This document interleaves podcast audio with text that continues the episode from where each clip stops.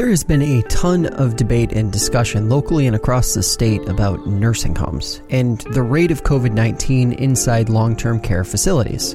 Some have chalked it up to bad state policies in the spring and summer, while others have said that it's a simple matter of cases rising and facilities being ripe for quick spread. There are a lot of people who want to take state officials at their word, but reporting by Bill Hammond of the Empire Center raises legitimate questions about what the state did or does know about how many people have been infected or died at the hands of the COVID 19 virus. Today, we take a closer look at nursing homes and we talk with Bill about reporting and open FOIL requests and what it all means as this debate undoubtedly continues into the spring and beyond. Well, you're referring to the um, the high rate of mortality that we saw in nursing homes, especially very early in the pandemic. They were hit very hard. Um, the state has let us know about more than 7,000 fatalities, um, most of which happened in um, April and May the the problem i mean th- that number um, is way out of proportion to how many nursing home residents we have in the state but it's it shouldn't come as a surprise that elderly people in general are super vulnerable.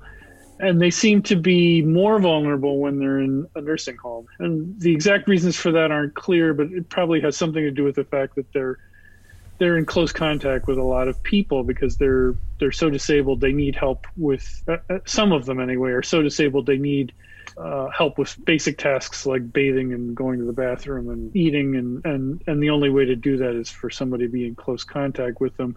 And not only are they in close contact but they're in close contact with kind of a rotating uh, group of people uh, different staff people every day um, and some of these staff people work in more than one nursing home, and so that that creates a, a really high risk of infection. Um, that the a lot of the controversy has surrounded how the state reports on this. They have they've been releasing only the numbers of people who die while they're physically present in the nursing home.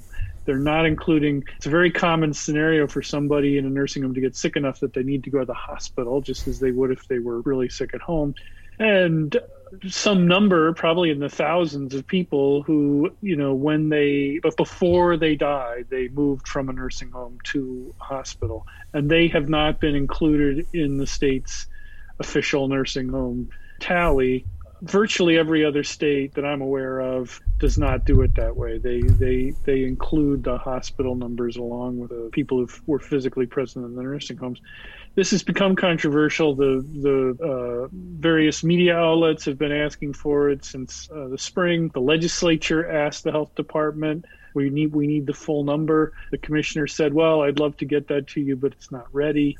Um, and then um, I also put in a FOIL, a Freedom of Information request um, in August and the uh, health department has been kind of stringing me along, um, telling me they'll get it to me um, in a few more weeks. The most recent extension is to um, mid-January. I'm, I guess I don't know how likely it is that I'll see it in mid-January. It seems like the more likely possibility is that they'll extend it again we have filed a lawsuit uh, on the grounds that we feel like these delays are improper under the Freedom of Information law. And that lawsuit's currently waiting for a ruling from a judge in Albany County. Um, it's been it's been waiting for that ruling since Halloween, um, and I don't have a, a clear idea of when we're going to get when we're going to hear back it seems that there, and I, I want to get your thoughts on this because you, you mentioned both of these components in your first answer. One is that employees and various people who work in and around nursing homes are bringing the virus into these facilities, and it's spreading like wildfire because the folks who, who are in these long term care facilities are most susceptible. And the separate one is that the state's actions, especially in the spring, the policy decisions that they made in the spring and early summer, also contributed. It doesn't seem like I've seen much crossover in terms of those two debates being brought into the same silo. Instead, they're happening next to each other, obviously parallel to one another. Do you think that's sort of contributing to the, the general confusion, I guess it is, around what's actually happening with COVID in nursing homes in, in New York? Well, the first phenomenon of, of staff and visitors bringing it in, that's clearly happening. Um, I don't think there's ever been any doubt that that was a major contributor. Um, there's a pretty clear correspondence to the infection rate in the surrounding community and the infection rate in nursing homes. It, it, the the thing is that it affects the nursing homes much more severely uh, they're much uh, residents of the homes are much more likely to have to, to, to die as a result of getting sick. And also the disease tends to spread more rapidly. Once it gets into a home it's very hard to control. Um, and yeah you have uh, the, the patients aren't moving right? They're by definition they're more or less confined to the home. So the only uh, possible carrier of the infection is somebody who's coming in and staff come in on a daily basis. Um, and as I said before, they they sometimes work in multiple homes, and so they can pick it up in one home and carry it to another home.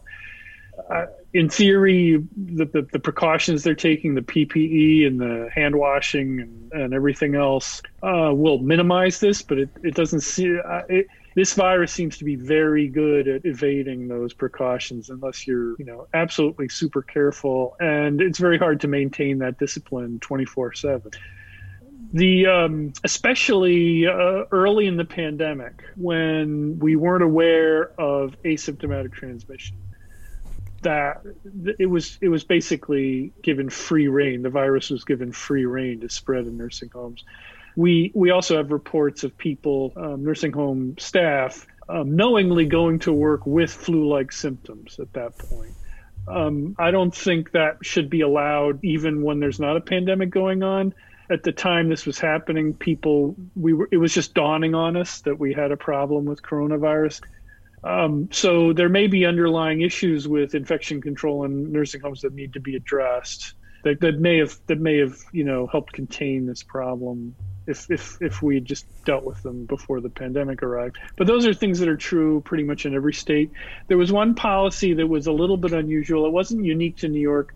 Uh, it happened in late March it's gotten a lot of attention. Uh, there, there, was a directive issued by the health department on March 25th, uh, which instructed nursing homes that they could not turn away um, an admission of a patient solely because that patient uh, had the coronavirus or was suspected of having the coronavirus. And moreover, they could not check by testing before accepting an admission.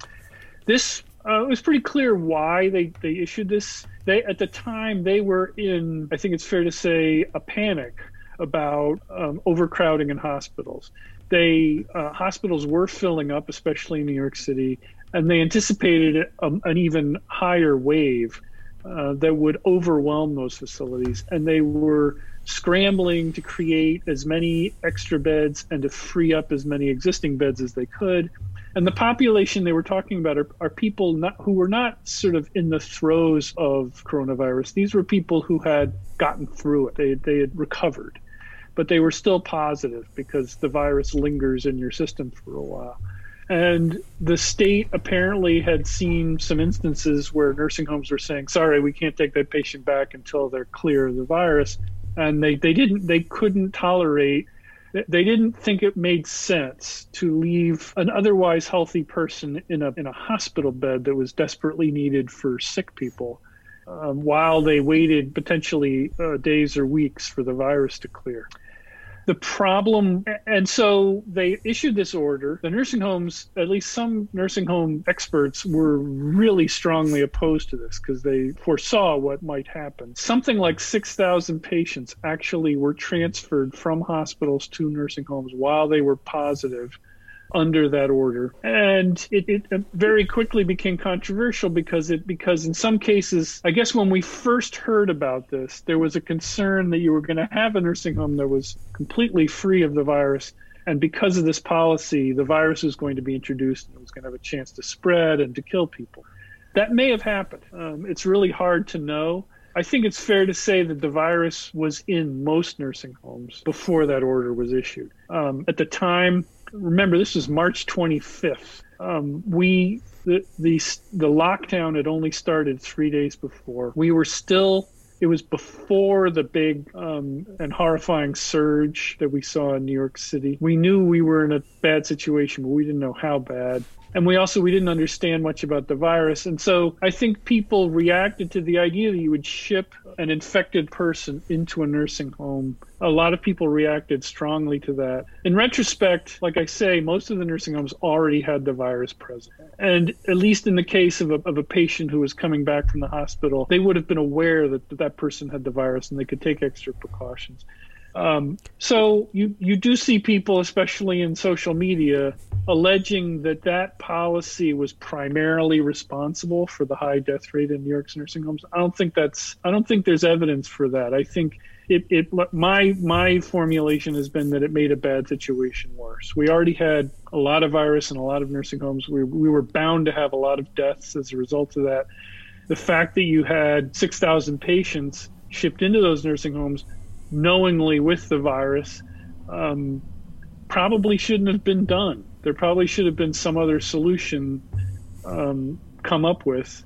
It was done under uh, very trying circumstances. Uh, you know, a surge that was coming that they knew was coming. They didn't know how big it was going to be, and they were trying to clear out hospital space.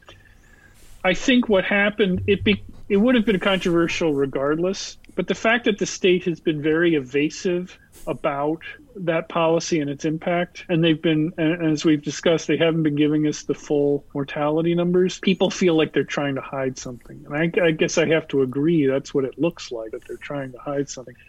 Um, but that doesn't necessarily mean uh, doesn't necessarily mean that the March 25th order is responsible for uh, most of the deaths. It, it, it probably was responsible for some. I don't know if we'll ever be able to figure out an exact number. Um, it would you. I don't even know if it's possible to figure out an exact number.